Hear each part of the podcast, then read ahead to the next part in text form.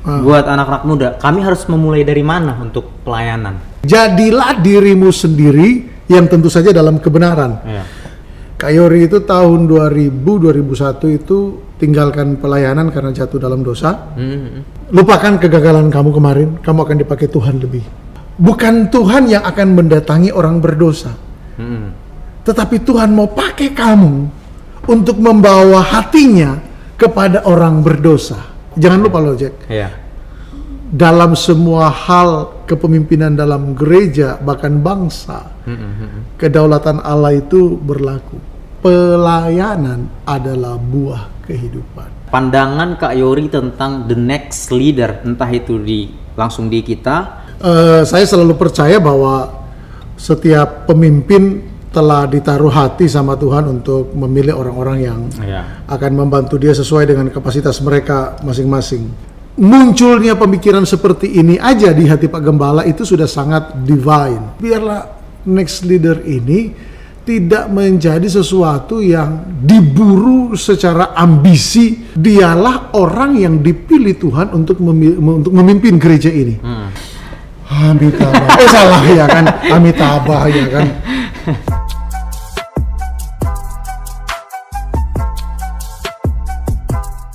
Ya, eh, balik lagi di suara Next Gen Podcast. Saya tahu di segmen sebelumnya kita banyak belajar eh, tentang bagaimana kita sebagai usia LG, teman-teman yang udah usia 25 ke atas, pasti banyak belajar dari pengalaman Kak Yori bagaimana beliau memulai eh, rumah tangga dan juga bagaimana beliau eh, ada di masa lalu. Nah, di part yang ketiga ini atau di part terakhir ini kita mau kulik tentang ini Kak, tentang uh, nilai-nilai pelayanan atau pelayanan itu apa dan lain sebagainya. Nah, Kayori, uh, Kayori di NLC di gereja kita ini Ya. adalah sebagai uh, kadep atau apa bilang iya kadep ya. Kadep. Kadep dari mentoring dan misi. Ya. Nah, Kayori itu sebelumnya kan dipegang sama oh, Pak Sahat. Pak Sahat di mentoring, Pak Royal di misi. Ya. Sekarang menjadi digabung ya, menjadi Ya, digabung menjadi menjadi, digabung. satu. Itulah Indonesia. Indonesia. Teman-teman sudah harus mulai bisa ber, berenang Ah. dengan Kayori. ya, sudah tiga segmen kan udah bisa Iya. memahami oh ternyata orangnya otaknya sebengkok ini ya. Bukan seluruh sini.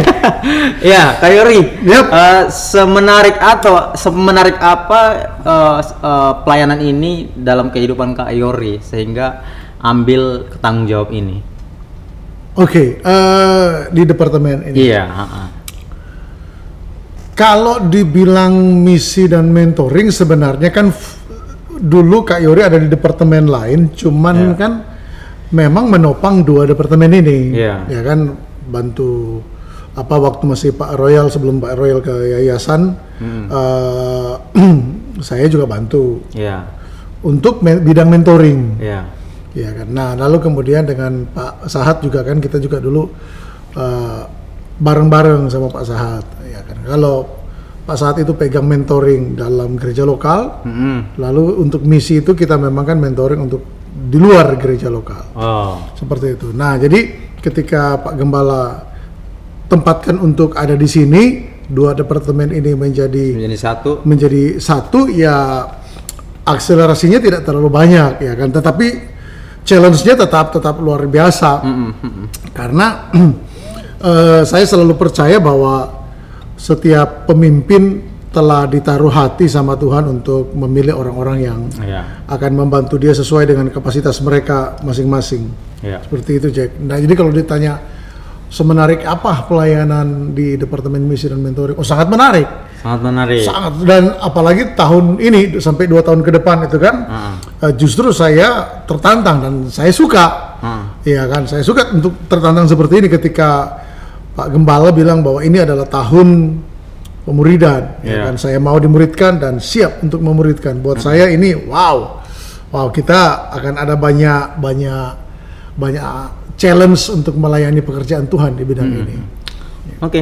Oke buat teman-teman yang mungkin bingung, oh kok ada misi dan mentoring dan apa faedahnya buat buat saya gitu. Nah, teman-teman di gereja kita di tempat ini banyak sekali uh, area-area pelayanan dan Kak Yuri ini salah satu orang sebagai tim inti. Nah, ada di dalamnya misi dan mentoring tadi. Nah, oke Kak Yuri. Yap. Uh, uh, kita mau berbicara tentang tentang pelayanan lagi. Yep.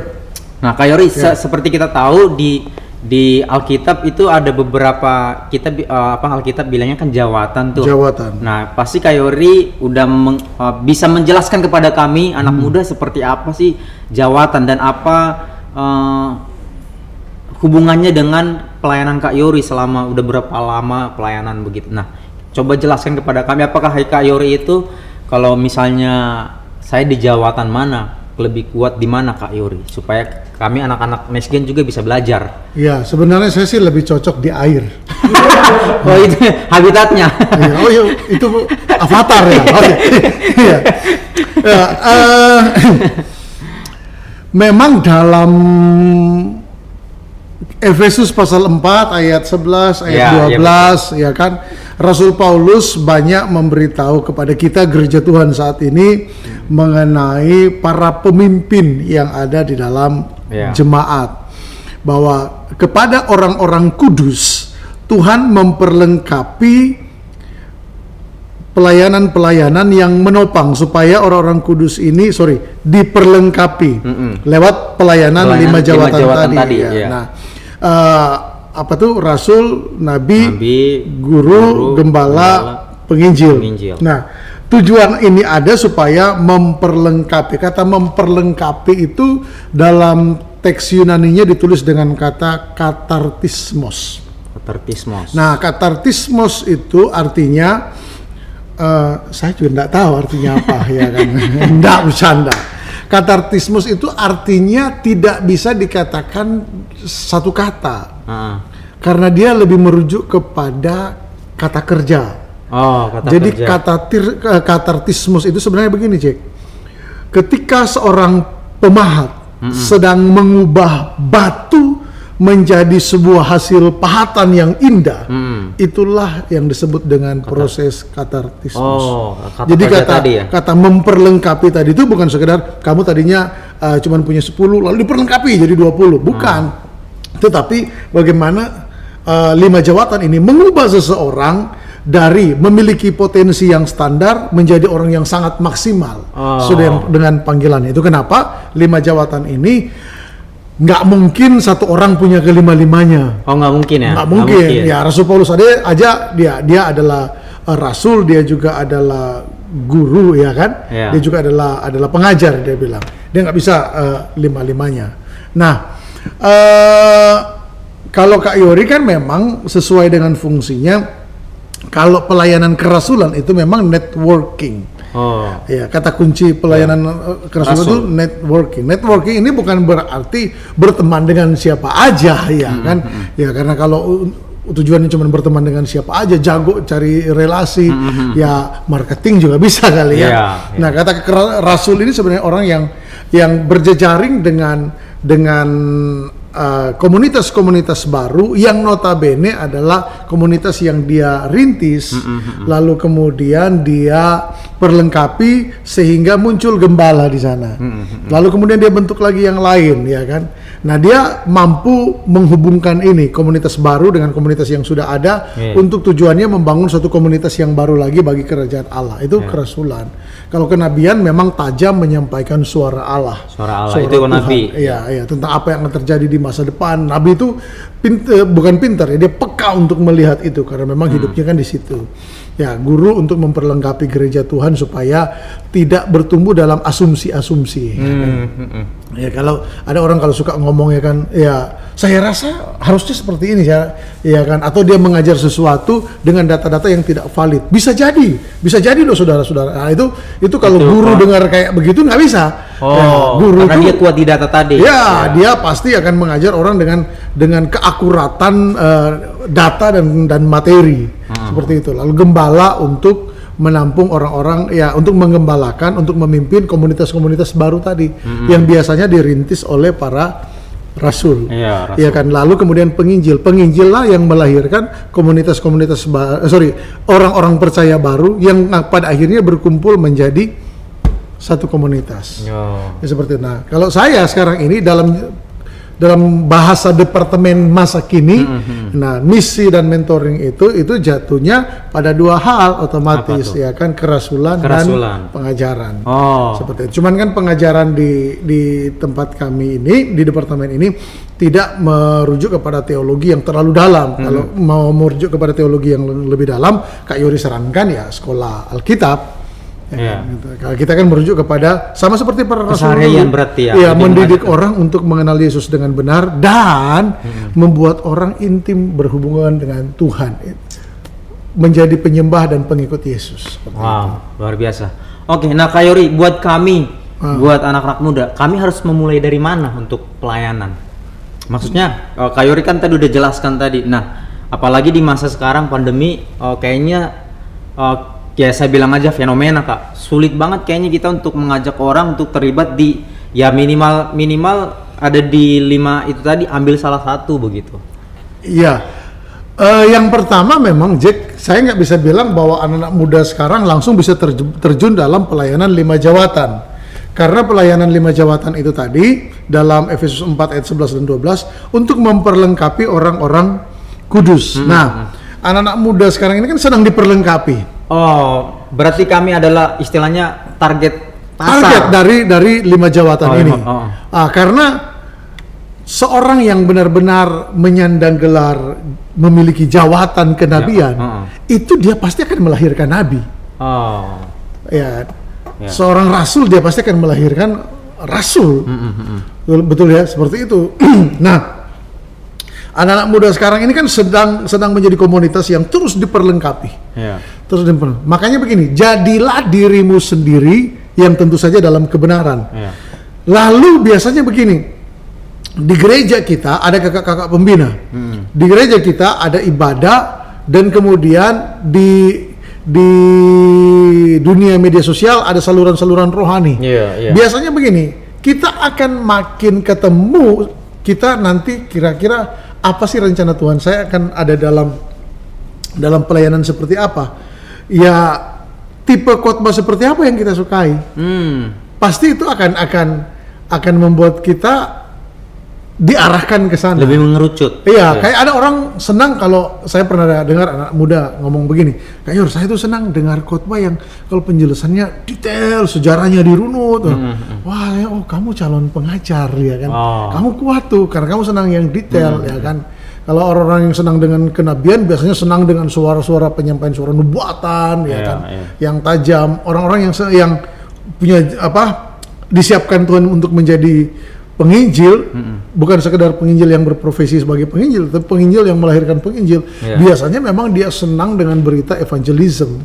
Bahwa Orang harus dengar nama Yesus, ya kan? Iya. Orang harus percaya kepada nama Yesus, Iya. ya kan? Kalau kerasulan ya orang senang banyak bicara tentang membangun komunitas komunitas baru. Komunitas baru yang dimaksud di sini bukan sekedar eh, komunitas yang ada di gereja, tetapi ketika dia masuk dalam sebuah komunitas lingkungan, dia dapat membentuk Oh, sekumpulan orang. juga termasuk ya. Ya, zaman sekarang sampai ke sana, sampai ke sana, ke mereka pergi untuk membawa bantuan ke tempat-tempat yang terdampak bencana. Itu zaman sekarang sampai ke sana. Ya, karena ya kerasulan ini kan sekarang telah menjadi departemen Hmm. departemen. Ya berdoa aja semoga orang-orang yang ada di departemen-departemen kita ya saya yakin Pak Pak Gembala telah memilihnya dengan doa dengan dengan meminta kepekaan dari Tuhan. Mereka siapa pun yang menempati departemen-departemen ini adalah benar-benar sesuai dengan panggilan jabatannya masing-masing. Wow, luar biasa. Ya, dan by the way buat sebagai informasi buat teman-teman Kak Yori ini juga bergerak atau aktif terlibat di pengurus eh, apa? D apa? DPA. DPA pusat Ya, ya. pengurus pusat Biro, Biro. eh, Dewasa Muda DMBI. Wow. DMBI itu single usia nikah dan keluarga muda. Oh. Ya, kalau di tata kerja DPA itu DMBI itu sebenarnya ada di rentang usia segmen usia 25 tahun sampai 45. Oh. Iya, cuman yang 45 Berarti teman-teman LG masuk lah ya di di situ. Iya, bisa, bisa masuk. Ya, LG usia nikah ya. Iya, iya. Usia nikah masuk, masuk LG masuk. Eh Departemen Pemuda Anak ini kan memang dari sekolah minggu sampai ke usia keluarga, muda. Keluarga muda. Ah. Wow, luar biasa. Jadi eh, saya secara pribadi Kak, bangga kita pu- eh, kita punya orang eh, seperti Kak Yori yang bisa bergerak di luar dan juga uh, maksimal di di tempat kita Kak. Nah Kak Yori kita lanjut lagi nih soal um, pembahasan tentang tentang pelayanan. Yep. Nah, di sebuah komunitas atau sebut saja langsung gereja, selalu pasti ada regenerasi, Kak. Ah, Nggak mungkin kan eh, satu perintis Ya. terus selama-lamanya oh, akan memimpin. Nah, pandangan Kak Yori tentang the next leader, entah itu di langsung di kita atau pandangan Kak Yori secara umum, gitu. ya. eh, memang itu adalah sebuah topik yang selalu dibicarakan sama Pak Gembala ya bahwa saya cukup salut beliau selalu berbicara bahwa saya ini punya periode. Itu itu keren itu. Karena sebagai seorang perintis Iya. yang punya hak untuk menjadi gembala seumur hidup Iya. ya akan memimpin seumur hidup men, eh, men- apa tuh namanya itu? Eh, memimpin mengambil alih sampai seumur hidup beliau justru tahu batasan-batasan Iya, iya. da- dalam hidupnya sehingga kepikiran untuk mempersiapkan next leader ya kan untuk gereja ini buat saya sih who is the next leader Hmm? saya terlalu yakin yang pertama kalau kita bicara spiritual Iya. yang saya terlalu yakin bahwa orangnya itu ha- hari ini sudah ada di hati Pak Gembala. Sudah ada. Sudah ada. Ah. Kriterianya seperti apa?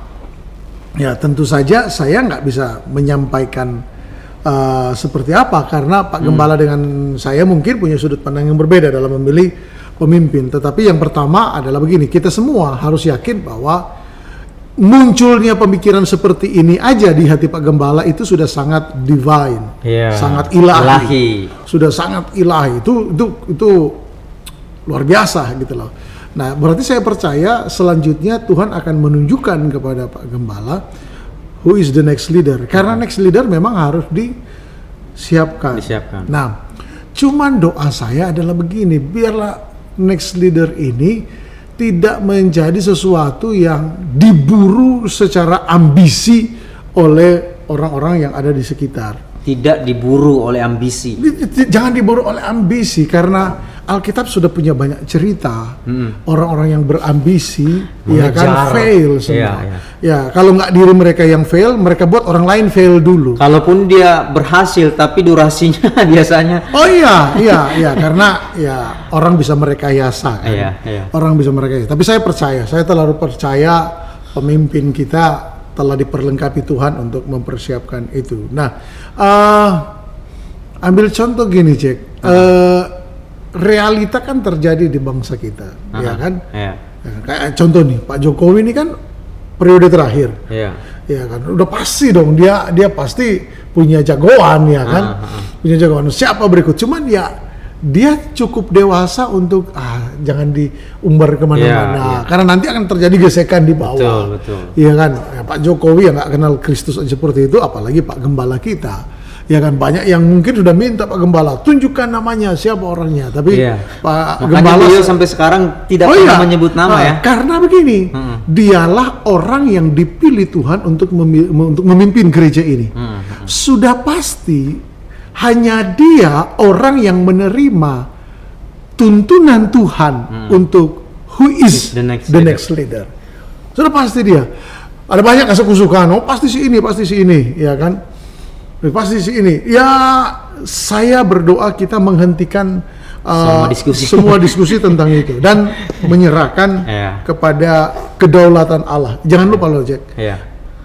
Dalam semua hal kepemimpinan dalam gereja bahkan bangsa, kedaulatan Allah itu berlaku. Iya. Uh-uh. Apalagi di gereja. Apalagi di gereja yang notabene rumah Tuhan. Iya. Ah, seperti itu. Saya kalau bilang rumah Tuhan pasti seperti itu. Begitu kudus. Kak, Yap. kalau kakak mau menjelaskan kepada kami, Hah. tadi kan kakak udah menjelaskan who is the next leader dan juga bagaimana Kak Yori bertumbuh dalam jawatan dan juga pelayanan mentoring, misi dan lain sebagainya di tempat ini. Nah, kalau kakak mau jelaskan dengan kalimat yang jelas kepada kami dan juga kepada teman-teman yang nonton podcast ini, arti sebuah pelayanan, Hmm. Arti sebuah pelayanan, pelayanan. ya. Wah, itu luar biasa itu. Itu pengertian yang keren karena orang kalau memahami arti dari sebuah pelayanan, Pelayanan. cara dia melayani pasti akan berbeda. Hmm. Tadinya saya pun berpikir pelayanan ini hanyalah sebuah panggilan, sekalipun panggilannya pun spektakuler buat saya ya. Iya kan? Tetapi kan Jack ada satu masa kurang lebih di tahun 2000. 2000. 2000 atau 2001 saya lupa. Karena kalau yang agak terpuruk-terpuruk saya gampang lupa. ada satu masa di mana Kayori itu sudah berpikir untuk meninggalkan pelayanan.